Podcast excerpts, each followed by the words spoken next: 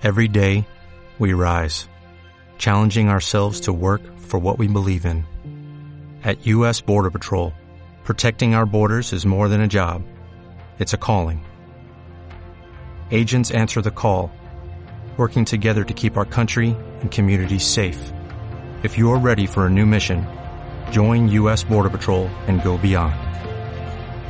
Learn more at cbp.gov/careers.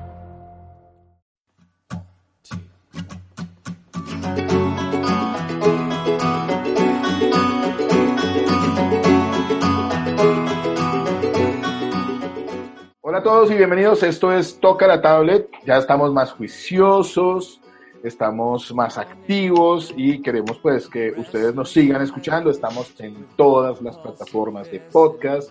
Hace poco me escribieron que quieren que estemos en SoundCloud. Yo digo, "Ah, bueno, puede ser.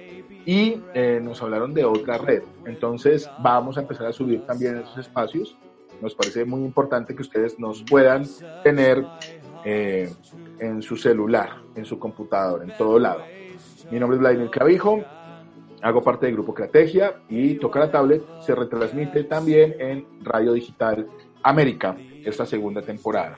Tengo el orgullo de presentar a mis compañeros de mesa.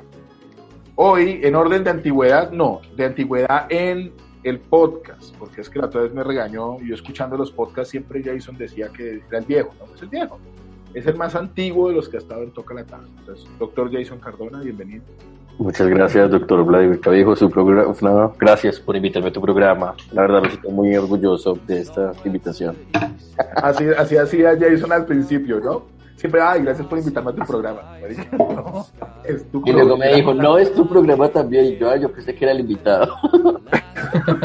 Y así arrancó esta relación.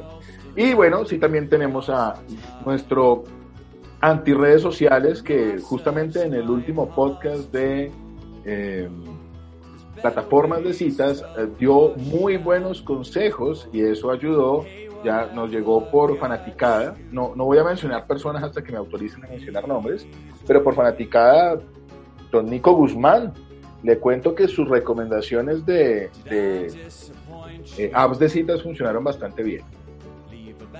Hola, ¿qué tal? ¿Cómo vamos? Pero, pero pues sigo solo, eso es duro. No, ya en este momento estoy, estoy instalando Twitter para la gente, voy a empezar a, voy a abrirla nuevamente. Entonces voy a crear mi cuentica ya, porque la he eliminado, entonces voy a empezar Twitter para que me empiecen a seguir. Muy bien. Bueno, les contamos que en este capítulo vamos a tratar, como ya lo deben haber visto en el, en el, en el, en el título del video y en el título de- del podcast, vamos a hablar de los Oscar. Nos teníamos esa deuda pendiente porque queríamos hablar justamente de las películas que a nosotros nos parecieron más importantes. Hicimos un censo y vamos a hablar de tres películas, ¿cierto? Sí. Una, Star Wars, que era, la teníamos muy pendiente desde que fue lanzada y pues Nico odia. Eh, dos, la, eh, pues Guasón, que creo que a todos nos, nos marcó y nos pareció que en estos Oscar de pronto iba a arrasar y, y con sorpresa no fue así. Y eh, habíamos hablado de Jojo Rabbit también. Creo que con Parásito no hemos entrado todavía y, y Jojo Rabbit, que ha sido como para mí una de las más Se me cayó. si ustedes están viendo, les pido que si ustedes están escuchando esto, vayan al video de YouTube y vean lo que estaba haciendo Nico mientras yo estaba hablando de eso. Muy bien, entonces eh, empezamos. Sí, tenemos a Jojo Rabbit, a Guasón y a Star Wars. Como el geek de este grupo, el más joven, el millennial, el centennial, el bebé de las redes sociales es Nico. Entonces Nico quiere hablar de Star Wars y nosotros pues complementaremos su visión del mundo. George Lucas, tente duro, que lo que se viene es duro. Sí, profe, pero hay que colgar, hay que colgar la llamada primero. Archivo, borralo. Si ustedes están escuchando esta parte, vayan otra vez al video de YouTube y vean a Vladimir mientras está hablando. Muy bien, muy bien, seguimos, seguimos aquí. Bueno, Nico, adelante. bueno, quiero que me digan primero algo, quiero que me las- ustedes me contesten. Para una franquicia y una saga que lleva casi 40 años, ¿qué ¿creen que el cierre estuvo, fue a la altura de toda la saga, de todo el universo expandido que se creó aparte de las tres primeras películas? Pues lo que pasa es que, ay, perdón, Jason no ha visto la última. Mm. Pero Entonces, dale, la te calidad comenta, que hizo todavía es comenta, yo te digo qué pienso sobre eso. Comento Bueno. la última película, Nico. Sí, sí, sí, si quieres darle Pues- la apertura. A mí, me, a mí lo que me, me pasó con esta película es que creo que esta película era la 2. O sea, esta es la segunda de la trilogía. Porque la segunda película de la trilogía de esta última saga fue realmente no hubo nada, no pasó nada. Fue meternos mucha información. Creo que el director es diferente, además, al director de la última parte.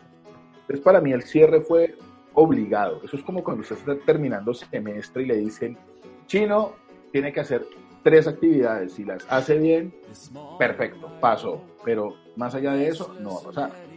Entonces, creo que fue este señor lo que intentó fue el, el director de, que ahí si tú me corregirás, ni con nombres, pero el director de esta saga finalmente lo que hizo fue meter y tratar de sol- solucionar lo que las otras dos películas eh, hicieron mal. Y creo que en esa resolución, yo como fanático, me sentí bien. Eh, la tuve que ver muchas veces para sentirme bien, pero, pero creo que hubo cosas muy forzadas. Inclusive yo tenía un final diferente en mi cabeza. Cuando yo vi, y bueno, aclaro, los que no han visto la última película de Star Wars, apaguen esta vaina, pero los que ya la vieron saben que ese beso que hubo fue como, ¿ah? ¿En qué momento esto pasó? Es como cuando uno veía compañeros en la universidad que decía, esta gente nunca ha salido y de repente los ve besándose en una esquina y esta gente en qué momento empezó y El en qué momento se acabó además. El, el desparche es muy duro. Eh, sí, total. Entonces No, creo sí, que a mí, esa es mi opinión, Nico.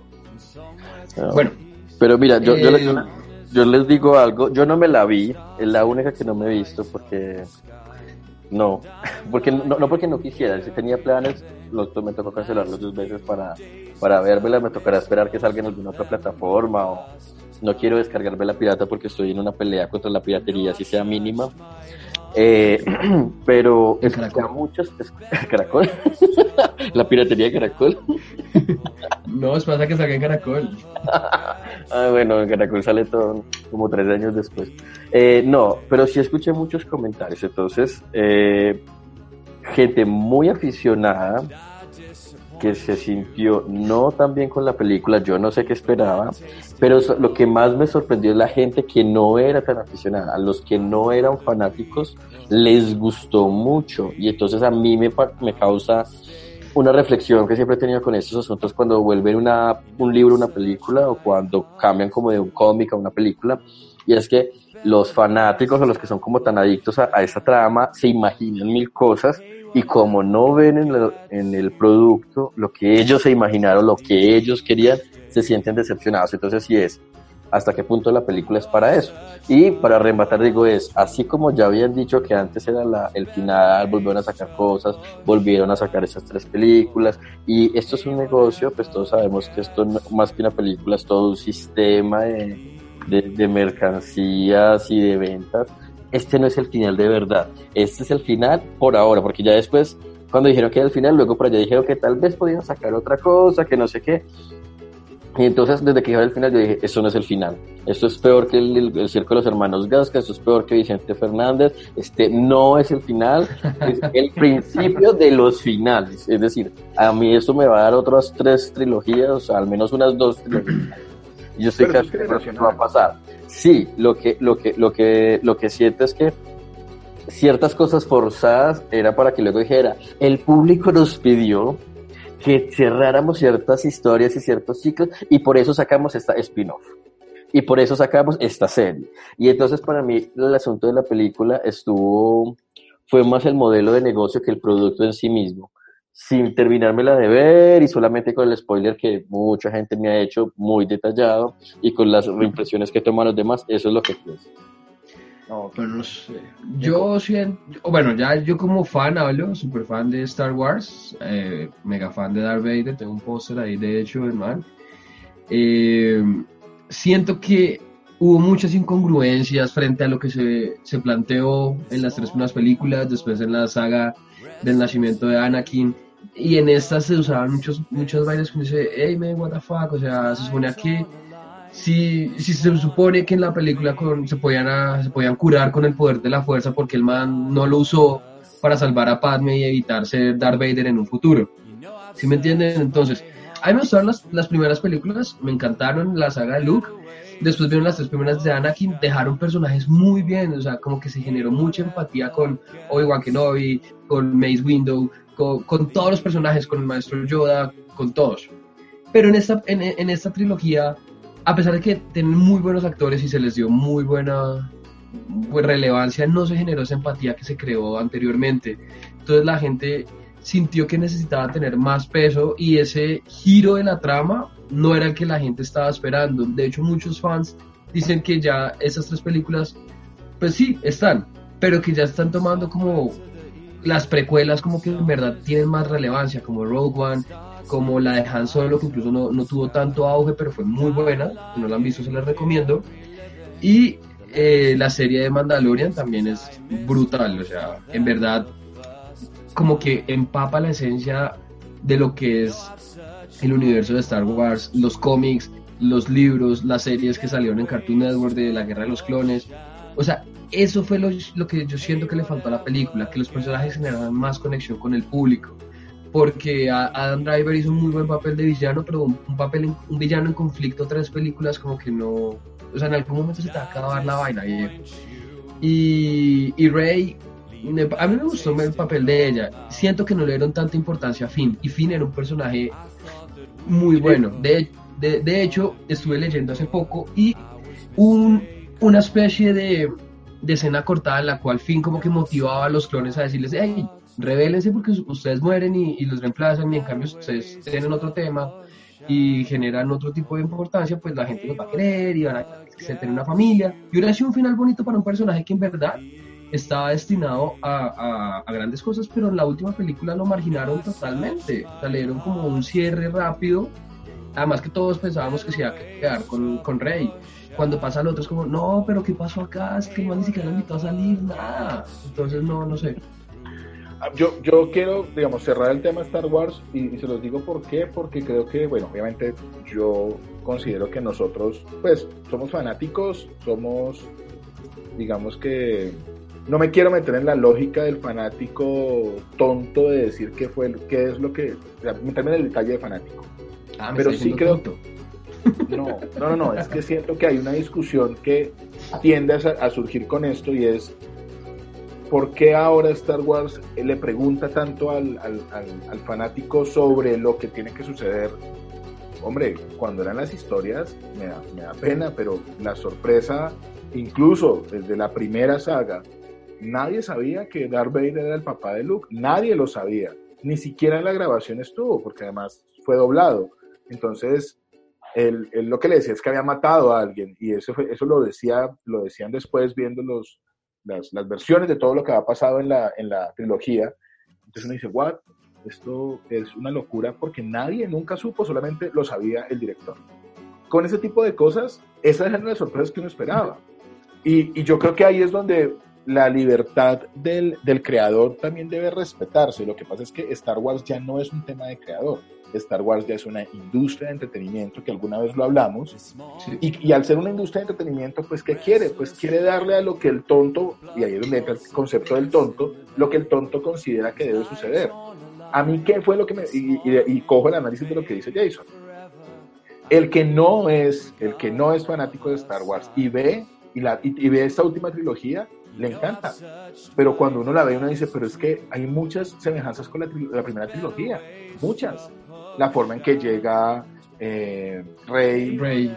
Todo, o sea, todo tiene unas, unas similitudes con la historia de Luke que uno dice, bien, y quisieron meter, no sé, demasiadas cosas para resolver que no se pueden resolver. La historia es suficientemente grande como para que usted pueda le la gana.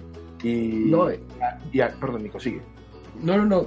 Otro tema que quiero como comentar es que, digamos, no dejó, como que no les dio un buen cierre a los personajes icónicos de la saga, a Han Solo, a bueno, a la princesa Leia sí fue bonito su final, pero Luke Skywalker no, o sea, para haber sido en verdad el que destruyó el imperio, e, e, el, el, el, el Master of Puppets y Han Solo que era el, bandido y no fue un buen cierre para ellos. Y yo creo que es lo que ha hablado con el cambio de director, porque J.J. Abrams dirigió la primera de la nueva trilogía y la última. Y eh, Ryan Johnson, que fue el que hizo fue el que hizo lo de los, últimos Jedi. Claro, o sea, no teníamos al frente a George Lucas, que era el que sabía la historia y el creador, que fue el que le, le, puso su corazón. Ahorita tenían. J.J. Abrams es muy, muy buen director y ha hecho vainas o sea, muy bueno. Yo creo que se man con un poco de tiempo y más experiencia puede llegar a estar a la par de Steven Spielberg porque es muy bueno. Pero con un producto que ya estaba hecho y, no, sentía como el mismo cariño que cuando uno crea su propio producto. Entonces yo siento que le faltó darle como gusto no solo a, las a los nuevos fans, sino a los que en verdad seguíamos esto desde el principio. Porque, o sea, que me maten a Han Solo siendo el, mega bandido, o sea, bueno, aclarando que Nico nació cuando. ¿Cuántos, cuántas sagas había cuando naciste? Ya están, ya están las tres primeras. Porque yo, soy en 93 y la primera fue en 99, la de Anakin, cuando la de la amenaza fantasma. Pero tú, pero te comes la, la, trilogía no a los nueve años. Te la comes no, no, pero igual yo me vi las tres primeras, las, las, las tres de Anakin en cine y las, las tres, las de la generación anterior, eh, las vi aquí en la, casa, en películas. Digamos que es que también, también hay un tema de eso, de cuando uno empieza a apropiar ciertos temas y no es lo mismo. Entonces, y acá, acá hay algo con lo que ha pasado en la sociedad contemporánea y acá yo me estoy atreviendo a filosofar demasiado, pero yo, veo que hay dos grandes tipos de películas, unas que son de entretenimiento claramente, es decir, solamente esto sirve para que cuando tú estés desparchado tengas algo que ver, algo que te genere una diversión o te genere algún tipo de emociones, una montaña rusa y te, y te haga agradable ese espacio de tiempo en donde lo estás viendo, entretenimiento. Hay otras que todavía son muy del corte europeo de quiero generar una reflexión profunda, que son más una pieza de arte. Pero el problema de, de, de estas reflexiones ¿qué está esperando la gente hoy en día? Y la pregunta es, yo no sé qué está esperando la gente. La gente le pone un montón de expectativas a una pieza. Además, yo pienso, hay que entenderlo como eso, es una pieza. Es decir, si yo hago un libro, yo puedo responder por ese libro. Yo no puedo responder por todo lo que los demás le estén asociando a, ese libro. Entonces, cuando pasan una película como las de Harry Potter, del libro a las películas, la gente no, es que acá esta escena era, y todo el mundo dice una escena diferente. Pues, eh, ¿Cuál es la, mejor escena? Pues la que el señor que estaba haciendo la película le dio la gana que fuera la mejor escena para él y respetémoslo y valoremos la pieza como pieza. No, no, no le metamos como tantas cosas porque confunde un poco como todo. Bueno, no sé, es, mi impresión que sobreespectamos las cosas y se hacen difíciles. Y disfrutémoslas. No, yo, yo, creo que... La razón. No, sí le doy la razón a Jay. wow. Pero eh, recuerda que antes esto era una sección que se llamaba Nadie tiene la razón, entonces la cagada. es que eh, eh, Jay, tiene razón porque me pasó lo mismo con Harry Potter, porque yo me leí los libros y pues después fue así, como, no, así no pasó. Acá haciendo una sociología de los ojos. Yo me vi primero las películas del Padrino pero cuando me, vi, cuando me vi las películas del Padrino, que son muy buenas, y hace mucho no, se, no se hacen películas de calidad como las dos primeras del Padrino, que me da todas las, todas las pasan y yo las veo así tras noche, porque son muy buenas las dos primeras. Me encantó y no había, no había ojeado los libros. Después los chequé por encima y dije, wow, tiene muchas diferencias, pero la pieza fue muy buena y captó la esencia del personaje. Entonces ahí lo que hice y es, por eso digo, lo fue la razón y, y, hay que responder por la pieza y disfrutarlas. O sea, ya uno tiene que dar unas cosas al lado y disfrutar lo que hay, porque sería peor que no estuviera. Esto suena como Jay tiene la razón, asterisco, pero igual me parece una mierda Star Wars. La última, la última. No, la Yo ahí cierro, quiero cerrar el tema Star Wars y lo quiero cerrar diciéndoles que eso que acaba de decir Jason es totalmente cierto. Es como, Jay tiene la razón, respetemos la pieza, respetemos al director, pero me cago en la última pieza, porque así eran los comentarios en el podcast anterior, ¿no? O sea, esa mierda no tuvo que haber existido. eso lo dijiste. Me paro en la raya, me paro en la raya de que la última no se tuvo que haber hecho de esa manera yo también me paro en la radio y eso me gusta. Bueno, muy bien, cerramos Star Wars y vamos con eh, nuestra, ya entramos con, el, con una de las películas que tuvo mayor impacto eh, mediático porque además eh, la expectativa que había, y aquí sí estamos hablando de un tema de fanáticos y de gente que no conocía el tema del Guasón, lo, conocía como por Batman, y como que, ah, sí, es un payaso que como que se ríe todo el tiempo. Para la gente la referencia es Jack Nicholson riendo eh, en la versión que hizo en los 80s, pero el Guasón la rompió. Entonces, Jay, tú viste el Guasón. ¿Cuántas veces la viste? ¿Te gustó? ¿Te gusta el tema de los cómics? No, de eso sí nunca te ha preguntado con respecto a Batman y esto. ¿Conoces ah. un poco la saga? ¿Te gusta? O digamos que yo, yo soy medio geek, es decir, a mí me gustan los cómics. A veces mis amigos me prestan cómics, a veces hablamos de cómics. Las películas de cómics me encantan, pero no soy como el que se sabe en la edición, ta, ta, pasó. Y ahí viene el primer tema con Guasón. Yo esperaba ver una película de Guasón como un poco lo que estaba pasando en el universo cinematográfico de Marvel y es, es una pieza que entra a todo el sistema. Pero el Guasón, creo que lo último que tiene que ver es con el personaje de cómics del Guasón. Y eso fue lo que más me enamoró de la película. Y el Guasón era simplemente la excusa para hablar de otros temas bueno, y creo que igual que a mí, a mucha gente le enamoró era que se tocaran tantos temas, tantos temas que nos hicieron sentir identificados. Nuevamente, spoiler alert, si no te las has visto, cuelga, apaga, nos escuchas en la próxima, tenemos más, más podcasts antes y después tendremos más. Pero entonces el Guasón es, para mí se trata de la, del fiel reflejo de las personas que vivimos en la actualidad, en donde estamos en un mundo que nos trata como una mierda, y donde seguramente tenemos un montón de problemas, llamémoslos enfermedades mentales o no, eh, y cómo a veces respondemos, no siempre de la mejor manera, a todas esas adversidades, y cómo a pesar de entender todo esto, la sociedad al final nunca nos termina entendiendo entonces yo creo que todos sentimos como, ay, sí, en alguna parte yo me identifico cuando a mí me echaron, cuando me enteré de esto, cuando yo quería llorar y pareciera que reía y todo ese montón de temas. O... No creo que nadie se haya identificado cuando empezó a matar gente, pero seguramente todos nos identificamos en ese momento y deseo, yo más de una vez quería coger a ese man y como fue pucha, ¿cómo después de esto me tratas así? Después de tanto, entonces es pues para mí fue genial. Además de que la visual, a mí me encantaban muchas tomas de la película exquisita en ese sentido. Y yo no soy de los que trata de una película, oh, la fotografía y la dirección de arte, oh, el vestuario. Entonces, no, yo voy la, y digo, yo la disfruto, independiente de lo que tenga ahí. Pero en esa había unas tomas que decía, muy buenas, nada rebuscado ni elaborado, pero con una muy, mm, como una sensibilidad increíble. Yo digo, eso es de mis favoritas del año pasado. Don Nico. Bueno, a mí con el Joker me pasó algo muy curioso y fue que yo tuve que verla tres veces. Porque la primera vez que la vi fui como fan, eh, como fanboy fiel seguidor de Batman. De hecho, tengo un Batman atrás y lo pueden ver. Tengo como tres. Y un póster. Entonces, eh, yo soy full seguidor de Batman, sé la historia de origen del Joker, las tres historias de origen, todo todo lo que ustedes tengan que saber, yo no sé. Entonces la primera fue como, no, pero ¿cómo es posible que no hayan puesto eso? Y yo como, hey, miremosla otra vez.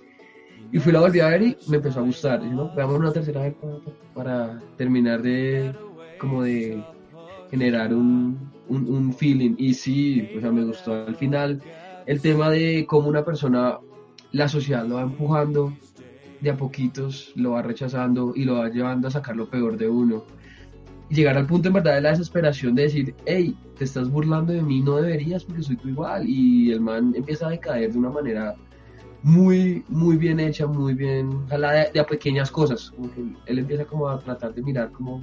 Y, me, me, gustó mucho la empatía que genera con el, con el público. Me se me hizo que el papel de Joaquín Phoenix fue brutal. El man se preparó full para el papel. Eh, y entendí que fue un Joker totalmente diferente, que fue una historia de origen con una libertad propia de creación, una historia que jamás había pasado.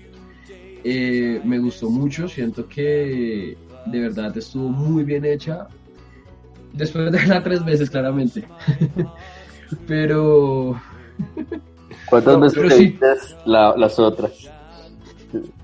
digamos, la de los Vengadores, la de Endgame, me la he visto yo unas seis veces más o menos, seis, siete veces. Yo, me la he visto más veces, creo. sí ha sido complicado. Una, una cosa, eh, Nico, ¿terminaste tu comentario de Guasón? Sí, sí, sí. Yo, yo quería retomar varios puntos. A mí el Guasón me generó, eh, la fui a ver justamente con, con Ramiro Parias, con un gran amigo, y, y cuando salimos mm, nos pasó algo y es que quedamos con un estado de, de shock que no podíamos hablar del todo de la película porque te quedas como me gustó mucho no era lo que me esperaba que fue lo que, lo que decía Jay. No era lo que me esperaba me gustó mucho. Pero cuando la volví a ver yo la he visto unas 6, 7 veces. Yo la tengo. Y, y, cua- y cada vez que la veo encuentro más detalles desde el principio y empiezo a hilar una cantidad de cosas. Pero la palabra para mí del guasón es, es, es un nervio expuesto. Y un nervio expuesto genera dolor. Entonces, el, lo que decía Joaquín Phoenix y lo que le decía el director, y pues lo han, mencionado mucho en, en, podcast y con gente especializada, que el tipo decía, mira, mí me importa un pito su película en el sentido de yo voy a hacer mi actuación. Eh, Robert De Niro le huía al tipo, no se reunió nunca con él, tenía miedo, porque el tipo es de método, el tipo estaba metido en el papel. Y él dijo, yo hago las escenas, si hay que repetirlas, no sé cómo las vas a hacer. Eh, yo voy a crear un personaje que, al que la gente no le va a tener empatía. Y la verdad pasa todo lo contrario. Si decimos que él quería hacer eso, lo siento, no lo lograste. ¿Sí? Como, como artista no lo lograste, sí que ese era el objetivo inicial. De pronto la magia del director, la magia en lo, en lo que empezó a construir, eh, lo que hizo fue que nosotros nos conectáramos demasiado con el dolor de él, eh, con su infancia, y creo que tocaba muchas de las cosas que hemos vivido en algún momento de la vida. No creo que sea eh, una cosa que, si alguien lo ha vivido completamente, es, es, es alguien que está en un psiquiátrico, ¿sí? Y, y, hay referencias de películas, y no lo digo como referencias de a, a, este plano se parece a no, sino que esto es la suma de muchas películas que yo tengo, de, yo tengo referencia en mi cabeza, y hay una que nadie menciona, pero Días de Furia es el mejor ejemplo de lo que es el Guasón. No sé si la han visto, trabaja eh, Michael Douglas, y es un tipo que está en el carro, está en un trancón, y de repente el man dice, está problemado, no le dejan ver a su hijo o a su hija, y el man de repente se baja del carro y manda todo al carajo. Y a partir de ahí empieza una saga de situaciones donde una persona del común termina siendo el ser más violento, mata gente, eh, no sé, termina con armas, termina metido con traficantes, mmm, le pega a pandilleros, se agarra con gente en McDonald's. Eh, y un policía lo empieza a perseguir para entender un poco porque este, este, este personaje cambia tanto durante toda la historia y son 24, bueno, son 12 horas la, la historia, pero es muy parecido en ese sentido al Guasón. Es que el Guasón no nos van contando el día, sino es toda la, saga de situaciones que lo van llevando a... Y, siendo una historia de origen, ya dijeron que van a hacer Guasón 2. Yo no, la, yo no lo haría, pues, pero yo no soy el, creador del Guasón en ese sentido. Guasón no tenía nombre, aquí tiene un nombre. Y hay muchos, muchos detalles que en el Guasón uno dice, déjenla así, primero. Se, segundo, dejen la pieza, porque la pieza ya no admite un hiperrelato. Esto ya está, esto ya es un relato cerrado, no lo abran más, pero ya dijeron que la segunda parte, no sé cómo. Pero al final de todo esto, dime. No, yo siento que ellos tienen como ahorita, no sé si ellos tienen como una libertad en este momento de poder de, de explotar el personaje desde otro punto de vista, porque tuvieron primero la libertad para aclarar el personaje diferente, que es lo que ahorita no tienen las películas de cómics, que por eso las tienen tan encasilladas. Porque, ¿dónde está la diferencia? En que las películas de cómics se basan en eso, en los cómics y tienen, tratan de ser fieles a eso. El Guasón dijo, voy a hacerla con el nombre, pero va a ser una historia totalmente diferente. ¿Qué es lo que pasa? A la gente le gustan las historias nuevas o tener otro, otro tipo de creación de contexto. Y, y, y bueno, y si está muy bien hecha es mucho mejor. ¿Qué es lo que pasa? Y quiero llegar a aquel tema. Ahorita está en el cine la película de Aves de Presa y Harley Quinn. El tema es, tienen que ser muy fanáticos del cómic para entender qué es lo que pasa con Aves de Presa, porque ya te pidieron el personaje de Harley Quinn y dice, bueno, está bien, pero las otras chicas casi no las conocen, muy raro.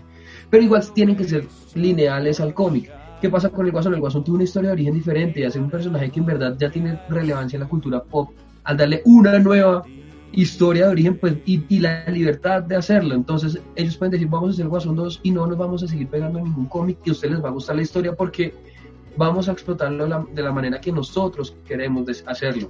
Entonces siento que ahí es donde les funcionó. Yo, yo, yo, yo acá apoyo a Hablado porque el asunto es que cuando construyen este guasón, hacen una historia y la cierran muy bien. Y justamente lo que tienes está completa. Si tú tratas de abrirle algo, va a pasar lo que pasó con las otras de las que hemos estado hablando de Star Wars. y ya todo el mundo va a tener mil, no, entonces esto se trata sobre las depresiones y sobre los monstruos mentales, no, eso se trata de una sátira, una apología al tema de la, la corrupción y la modernidad y el caos, y no, eso es una cosa de acción, y entonces como que, y al final nadie va a salir feliz. Entonces para Tal mí, cual. En este punto, una película como El Guasón sería mejor que sacara otra película, a, denle otro espacio, haga otra cosa, pero es muy complicado que, que logre que le guste al público. Y acá el problema es, tal vez tengan libertades, pero sigue estando dentro de una industria. Y cuando sigue estando dentro de la industria, lo que los mueve al final es que eso me platica. En la misma película o en las taquillas o lo que se puede hacer después de eso. Finalmente creo que yo no, hasta los niños lo, creo que lo entienden porque sabe que no sale película o no sale cartoon animación o lo que sea, si no hay una serie de merchandising después que sostenga eso. Obvio. Pues esperemos a ver, la verdad, porque ah, es que en ese punto sí les doy como... Es que es complicado porque hay un juego que lo busquen para Play.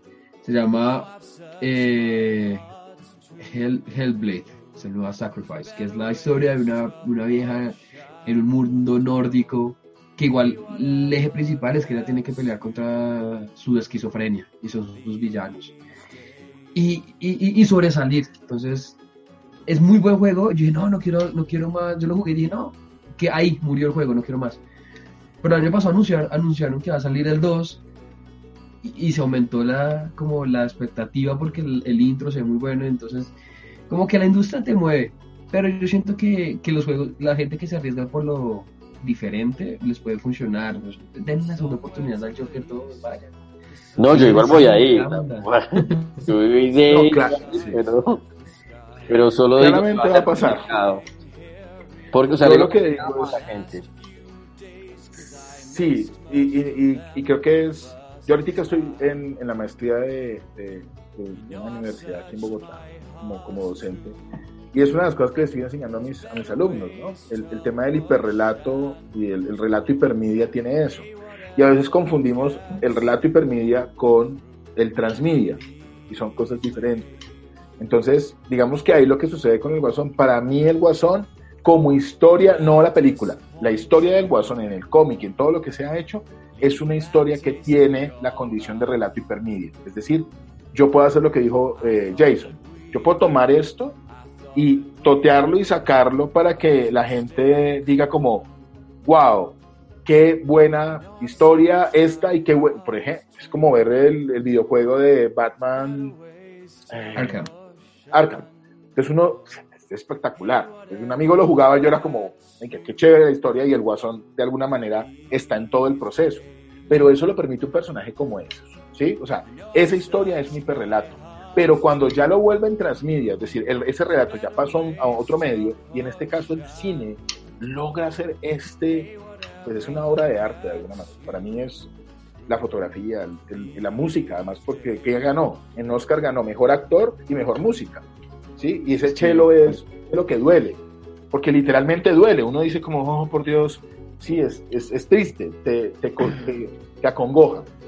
Esa No, obra para mí está cerrada.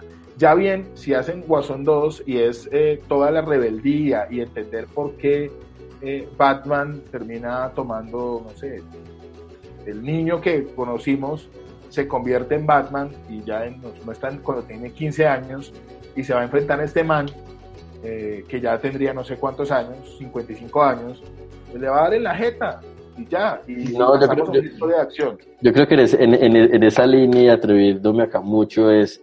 Yo no creo que pueda chocar Batman, al menos que sea un Batman anterior a ese Bruce, eh, chocar Batman con Guasón, porque no, no va a dar, o sea, este man ya está viejito ahí, o sea, pues como personaje. O sea, uno no se imagina, al menos que sea el abuelo del Guasón, ahí como.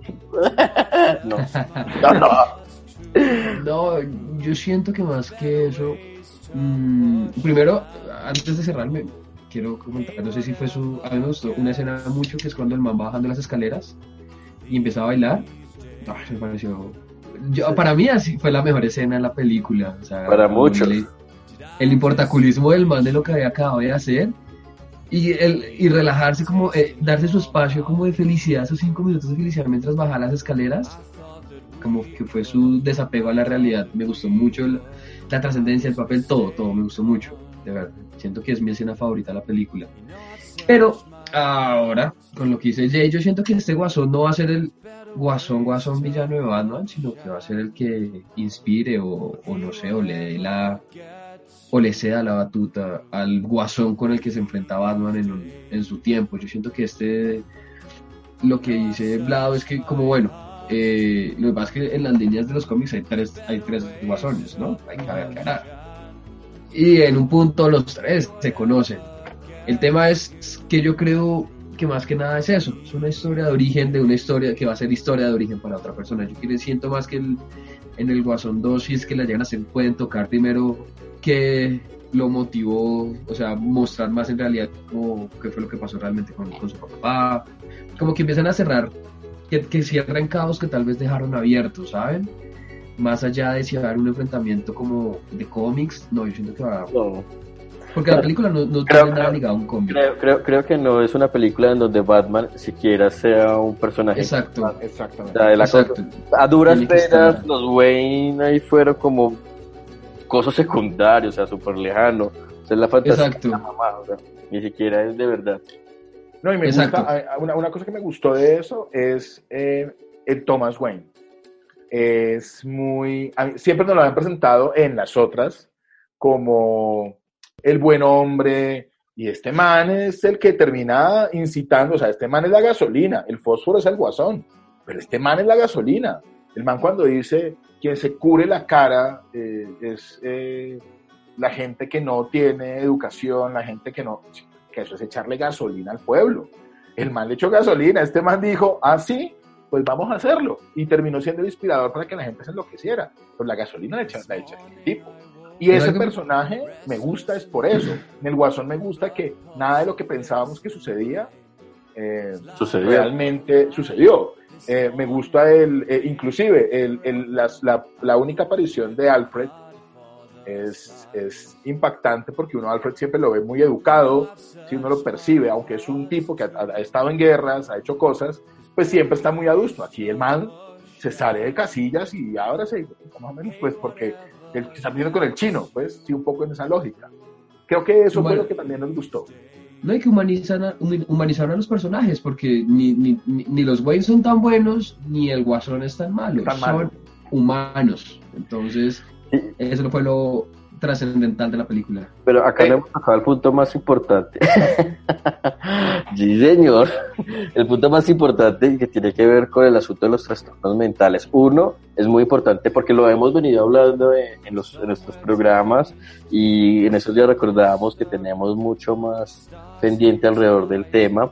Pero dos, cuando, cuando decían, no, es que yo no quería ser empático y se conecta con, se empatiza porque todo el mundo se ve reflejado, es, pucha, estamos como sociedad vueltos tan mierda, mental y emocionalmente estamos todos tan jodidos que en vez de volverse el antagonistas nos volvió, lo, lo amamos, lo deseamos y dijimos, ahí estoy yo, me veo reflejado en eso. Y eso es una- un tema muy profundo de la sociedad. ¿Por qué esa película ha sido tan exitosa? Y es porque refleja la sociedad actual y sus problemas actuales. Y eso es algo que debería hacernos un doble clic, no solamente en temas audiovisuales y entretenimiento, sino también como fue pucha, o sea, bueno, y después se estrena decir que acá en Colombia no necesitamos psicólogos, pero o sea, como estamos muy jodidos y tenemos que empezar algo, o sea, como sociedad, por la misma sociedad, porque solamente esto habla de lo mal que podemos llegar a ser y de una cosa que así puede pasar. Y hace acá en Bogotá, quienes no lo saben, han pasado unos temas sociales bien importantes y está demostrando que cualquier fósforo conecta con un montón de gasolina que hay en el sistema y ¡puf! Exactamente, ya Perfecto. hablaremos en un futuro sobre ese tema. Eh, bueno, chicos, lamentablemente no vamos a alcanzar a hacer Yo Rabbit. Un poco la solicitud de algunos de, de nuestros oyentes es que de pronto se está yendo muy largo a veces el podcast. Y, y- y lo que pasa es que mientras vamos adaptando de nuevo a tener una, un poco más cerrado el tema, nos va a tocar como ir cortando. Entonces nos queda pendiente Yo Rabbit que yo creo que la podemos estar grabando muy pronto para que continuemos con esta saga del tema de los Oscar y de pronto involucrar una más. Sí, pues yo una vi Parasite. ¿Cómo? Y Parasite. Podemos hablar de las dos películas en, en, la en el próximo podcast.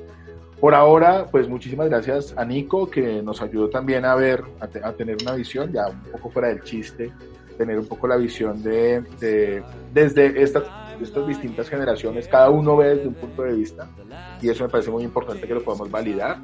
Entonces, a Nico, muchas gracias por estar conectado con el tema y espero que en la siguiente también podamos seguir charlando. Eso suena como si lo fuera a echar. Sí, no, van a hacer video de recopilación de mis mejores momentos. Y, va a sonar música suave. Hay una luz. bueno, entonces eh, cerramos este capítulo de Toca la Tablet, ya nuestro capítulo 14. Eh, pues muy contentos por toda la recepción, agradecemos los comentarios que nos han enviado vamos a empezar a mencionarlos en el próximo podcast. En este no lo hicimos porque igual tenemos que solicitarle algunos pues, los permisos para que nos dejen poner sus nombres en estos podcasts. Pero nos parece muy importante que lo, que lo hagan y que lo sigan haciendo. Les agradecemos mucho todos sus comentarios. Bienvenidos. Suscríbanse a nuestro canal en, en YouTube. Pueden suscribirse también a los podcasts en Deezer, en Spotify, en iBox y en los que vamos a seguir abriendo. Eh, nada, chicos, una salida rápida, Nico, Jason, para cerrar este podcast. Bueno, muchachos, que los vaya muy bien y chao. Disfruten todas las películas y escríbanos, toquen la tabla de arroba y nos vemos en la próxima. Ok, un gusto, nos vemos después y sigan tocando la tabla. Estamos hablando. Chao, chao.